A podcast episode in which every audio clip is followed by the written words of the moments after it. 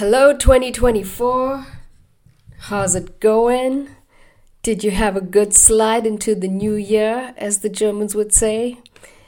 Um, so, if you're listening to Hype Woman for the first time, welcome to my space. My podcast is my creative therapy session where I get to put something out in the world without fear, just a beautifully imperfect offering and culmination of two topics that have shaped my identity as a woman. So, back when I was a law student in South Africa, where we um, we were one of the first students who got to learn about South Africa's new constitution, which is premised on an expansive implementation of human rights because of South Africa's history of apartheid. Learning about equality at a structural level makes me very aware of injustice. So, you know, we studied case laws on discrimination, we studied the reasoning, judgments, how the courts would interpret cases, um, you know, looked at direct and indirect discrimination, and just watched as change actually began to happen and what needed to be implemented. And I mean, you know, it's not perfect and it still has a long way to go. But I would say, like some 20 years looking back, like some things definitely made a difference. Um, and I celebrate these legal victories because over time, society starts to change and moves closer to equality. I, I see it with kids. Kids, kids are remarkable at adjusting to change. Um, and the truth is, you know, you don't have to have a law degree to sense when something is off in your day to day life. But my hope is that through the stories of women, you find the language to give meaning, depth, and understanding to your own experiences. And so, number two, moving to Europe. This was a defining moment in my life. I was so naive. And when you're a foreigner, we tend to romanticize new places, which is great for holiday, but the longer I live in Germany, I could see that this is not quite the land of milk and honey. Um, Cape Town is. Ask those 80,000 Germans who are living in Cape Town, enjoying the sunshine and the ocean. Um, yeah, but I observed that the majority of West German women living on average pay have a long shot at equality as compared to their male peers. And you know, there's a lot of things that's missing, like adequate uh, childcare support in order for women to work full time. Um, and and you know, it's it's a lot. And as a migrant mother, this infuriated me. So in some ways, this podcast is my proverbial middle finger to the patriarchy. Now, don't get me wrong, I love men. Old white German men love me back. They say I have a nice way of challenging their thinking. Men hate being threatened. Just look at all the countries with male leadership. Yeah.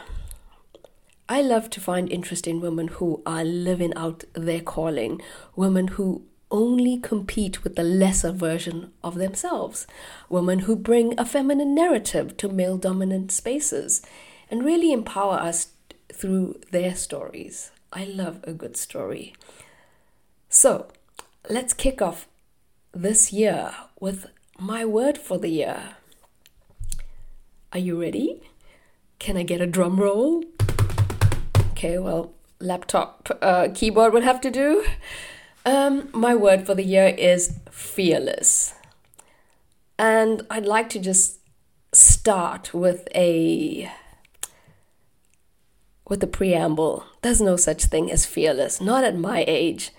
I know way too much. I think the only truly fearless people in the world are toddlers until they have this awareness that they are, in fact, not immortal little beings. I can hear the screams of moms yelling at their toddlers, You cannot run across the road without holding my hand. I know, because I'm one of them. So, yeah. Who was fearless to you growing up? Do you have a person in your mind, a female role model that stood out to you? Or just, it doesn't even have to be a role model, it, it can be anyone that stood out as fearless. And for me, it was always one of those fat aunties at family gatherings who spoke out loud and didn't care what anyone thought. And they said these super crass jokes and they had no shame and would probably like I would I would laugh quietly and then once I was old enough to catch these jokes I was like oh that's that's what she meant. Um by the way my grandmother was one of those. There's a picture at our wedding and she made this naughty joke with one of our German guests and she's laughing so hard but so cute and the photographer just happened to capture this laugh and I I just want you to be so free in the expression of yourself this year that you are known to be fearless to those around you. Um, I also found myself asking the question because, you know, what is it? What does it mean to be fearless? And is fearless the same as brave? So I decided to Let's see what Google says because, you know, we have to consult with our AI these days. And Google says a fearless person may not experience fear in the first place, while a brave person may feel fear but chooses to act courageously despite it. Both qualities are admirable in their own ways and can be valuable in different situations. So, thank you, Google. Oh, I think our word should actually be courageous and brave. But fearless just sounds so much more feisty. It's like you're ready to run a marathon, speak your mind, and conquer whatever fears you might have. Yeah. So yeah, I mean, but you know what I mean. You're you're gonna you're gonna go out into this year being fearless and brave. Um, and I'm gonna I'm gonna equip you with something else, a song for the year. I mean, I currently have this earworm, Sweet Caroline, after watching Trevor Noah's uh, new documentary, or it his comedy sh- skit on Netflix? Um, but I tell you what, we have a Spotify playlist out called Fearless Women 2024. Um, let's make it F- Hype Women Fearless. Fearless Hype Women 2024. Yes, that's it. Fearless Hype Women 2024 some upbeat jams to get you fired up for your year. Um, I was in Morocco last week, and for me this year, I really want to commit to being more healthy and exercise a lot more regularly. Sometimes we know what we have to do, but we just have to Nike do it. Like someone has to flip that switch on into action. That's what I need. And so, anyway, we stayed at a beach, at a hotel on the beach. The temperature during the day went up to 24 degrees, so it was really quite perfect, not too hot, not too cold. And, um, you know, like a lot of sunshine. So, coming out of this dark, miserable winter in Germany, it was such a blessing. And uh, on our stay, we met another couple. Always helps to meet someone you can compare yourself with who had a lot in common with us. So the guy, he was German. My husband is also German. They had three kids. We have two kids around the same age as theirs. The wife was Asian. I'm technically South Asian, so basically my husband said he met someone like him, a middle another middle-aged European man who got lucky with a foreign exotic wife. Um, yeah, and then we met another couple the guy from Luxembourg and his Moroccan wife. And I kid you not, both these women that we met were gorgeous and smart. Anyway, the first couple, they would take these seven kilometer runs on the beach while my husband and I would just lay around on the beach chairs and discuss our plans to get into health. You know how we make plans? And obviously, we weren't going to lose weight that way. So I kept poking my husband and, and said, Look, look, they're running, they're running. We have to do the same tomorrow. We have to get started. And so the next day, we took a nice long Nordic walk on the promenade around sunset. And as we were walking and running, we noticed that there that there were these exercise equipment stationed at intervals along the beach. And so we ran for a little bit and then we stopped and then we worked out on the machines for a bit. And of course, like we didn't actually intend on working out, it was just supposed to be a little bit of fun for the kids so that they had something to do. And it felt great. Like our plans were starting to move along a little bit, they were starting to you know, get implemented. And the kids got involved, so team involvement, check. And at this one interval, there was this young guy with his beatbox playing the most insane tunes and working out to them. I was so, so good. And so we joined him. And then we ended up staying a little bit longer at that station. And then after that, I was convinced my lack of training had nothing to do with my lack of discipline. Maybe I just didn't have a playlist. So maybe you need a playlist to get you switched on, to activate those I like to move it, move it vibes. Yeah, and what else has been going on? Um, I guess my holiday also gave me a lot of time to reflect and to read. I was um, on the plane, and it's like a three and a half hour flight, so you know, pretty decent time to open my Kindle and start reading. Um, and I, I realized that I had one of these books that was like sitting in my Kindle for like possibly a few years. Um, and um, I started reading it because it was uh, based on the story of a Liberian woman. And I thought, well, I'm going to North Africa, might as well read a book about an African country. Um, but as I got into it, and this has not happened to me in a long time. I'm the kind of person who will open a book, start a few pages, put a marker in it, start another book, come back to this other book. I I I I generally do not finish books like start to end unless it's really, really riveting. And I did not expect this to happen with this book. So, this brings me to my role model for this moment in time is this woman, Leymah Roberta Gbowee, and I hope that I am pronouncing her name right. She is the author of the book um, Mighty Be Our Powers How Sisterhood, Prayer, and Sex Changed a Nation. So, yeah, so it's about a Liberian activist who's responsible for leading a women's non-violent peace movement um, that helped bring an end to the Second Liberian Civil War back in 2003. So now her efforts to end the war, along with her collaborations with, you know, other women in, in other African countries, like she shares all of these and she starts out like you know as a as a teenage child with lots of hopes and dreams for herself and how the war just like took all of that away. And she helped usher in a period of peace and enabled a free election in 2005 that brought the first female president into power.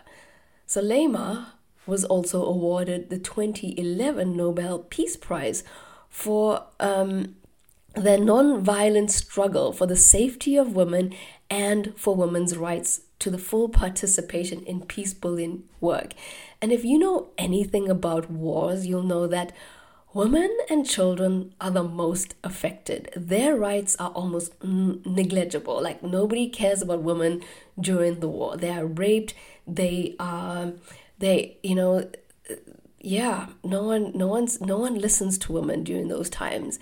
Um, and back in 2003, Gbowee she at the time had three kids. She led a delegation of Liberian women to Ghana to put pressure on on the warring factions during the peace talk process because she felt just talking about peace was not good enough. Like people were just talking, enjoying these five star stays at hotels, but they were not actually doing anything. At first, the woman sat in, so she rallied up this group of women. She she really really was able to mobilize huge amounts of women.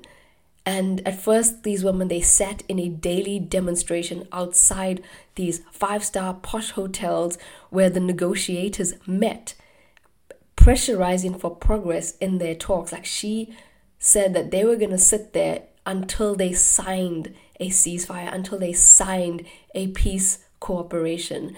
When the talks dragged from early June until late July with no progress made and violence continuing in Liberia, Gbowee led dozens of women, eventually swelling to a couple hundred inside this hotel, where they simply dropped down in front of the glass door that was the main entrance to the meeting room. They held signs that said, Butchers and murderers of Liberian people, stop. Gbowee passed a message to the lead mediator, who was um, a former president of Nigeria at the time, that the women would interlock their arms and remain seated in the hallway, holding these delegates hostage until a peace agreement was reached. So um, the the the lead mediator Abubakar, who proved to be sympathetic to these women, announced with some amusement. The peace hall has been seized by General Leymah and her troops. When the men tried to leave the hall, Leymah and her allies threatened to rip their clothes off. So here's the, the backstory is in Africa, sitting outside the negotiating room during the following days, ensuring that the atmosphere at the peace talks change from circus-like to somber. Because um, I think when okay, sorry, when women when the women tried to leave the hall, Leymah and her allies threatened to rip their clothes off. So in Africa, it is terrible to curse to see a married or elderly woman deliberately bare herself. Um, and yeah, with Abubakar's support, um, the woman remained sitting outside negotiating the room during the following days to bring about peace the Liberian War officially ended weeks later with the signing of this Accra uh, Comprehensive Peace Agreement on the 18th of August in 2003. But what women did marked the beginning of the end. And I think just, it's just so incredible um, to, to, you know, as women, sometimes we feel like we have no resources, like we are so helpless. And I think a lot of these women in the story felt that way. But sometimes you just need someone who has these leadership qualities, who's able to bring women in numbers. And in addition to helping bring an end to this 14 years of warfare in Liberia, this women's movement led to the 2005 election of Ellen Johnson Sirleaf who was the female president of Liberia, the first elected female leader in, in an African country. And Sirleaf is the co recipient of the 2011 Nobel Peace Prize. Um, so, yeah, they were awarded the prize for their non violent struggle for the safety of women and for women's rights to full participation in peace building work. And yeah, um, Again, the book is called Mighty Be Our Powers How Sisterhood, Prayer, and Sex Changed a Nation. So, another thing, these women held back on sex from their partners to make sure their message was heard and probably felt. Can you imagine withholding sex from men in times of war? Like, that is dangerous. And here's the funny thing about fearless women I don't think truly fearless women set out to be fearless in this case, they were just so fed up and angry, hungry, and devastated by the loss of their kids, their children, their, their families, that they resorted to the most drastic resorts to bring about peace. But they were not violent because that's what they wanted most. They wanted peace. So, fear and courage is actually a trait or byproduct when you move in the direction of where you want to go despite the insurmountable obstacles that might be in front of you. So, like, you know, if you're thinking about a goal this year that you need to accomplish, what are the obstacles? And I want you to watch how you talk to yourself. Are you making excuses for yourself? Are you sabotaging why things won't work? I know because I do the same all the time. One of my most famous self sabotaging um, remarks is, I'm a mom. I have to take care of my kids. I and yes, I do. But when I look at Leymah, Leymah has three kids. She she didn't take care of them all by herself though but she was still able to accomplish what she needed to do of course it came at a cost um, but i think she she had accomplished so much that she could return back to her kids and and really really develop them in a different way um, I'd, I'd like to end with what my hope for this year is. My hope for women this year is I want you to stop apologizing for being a woman. Stop apologizing for being a mom who prioritizes her kids. Stop apologizing for having an untidy home when your friends come over. Stop apologizing for asking too many questions. Stop apologizing for saying no to too many tasks. Stop apologizing for taking up space or just owning your story. Um, I know that the world is very polarized right now, and everyone has different opinions based on where we are in the world and what social media we are we are viewing. But everyone has a story, everyone has a reason why they believe what they believe. And I just want to encourage you to just be open. You know, one of the things I've loved uh, doing and learning on my podcast is just getting to listen to people's stories. Listening has really opened my mind. And it's another reason why I love travel. I love going to places that really challenge my own bias, um, that challenge the way I see the world, because I believe that everyone has a reason why they do the things that they do. And um, and sometimes we also just have to hear the other side. So yeah here's to owning your story but also being open to hearing the other side. Who knows? We might have some men on the podcast this year speaking of hearing the other side. Um, but yeah be you this year. Be unapologetically you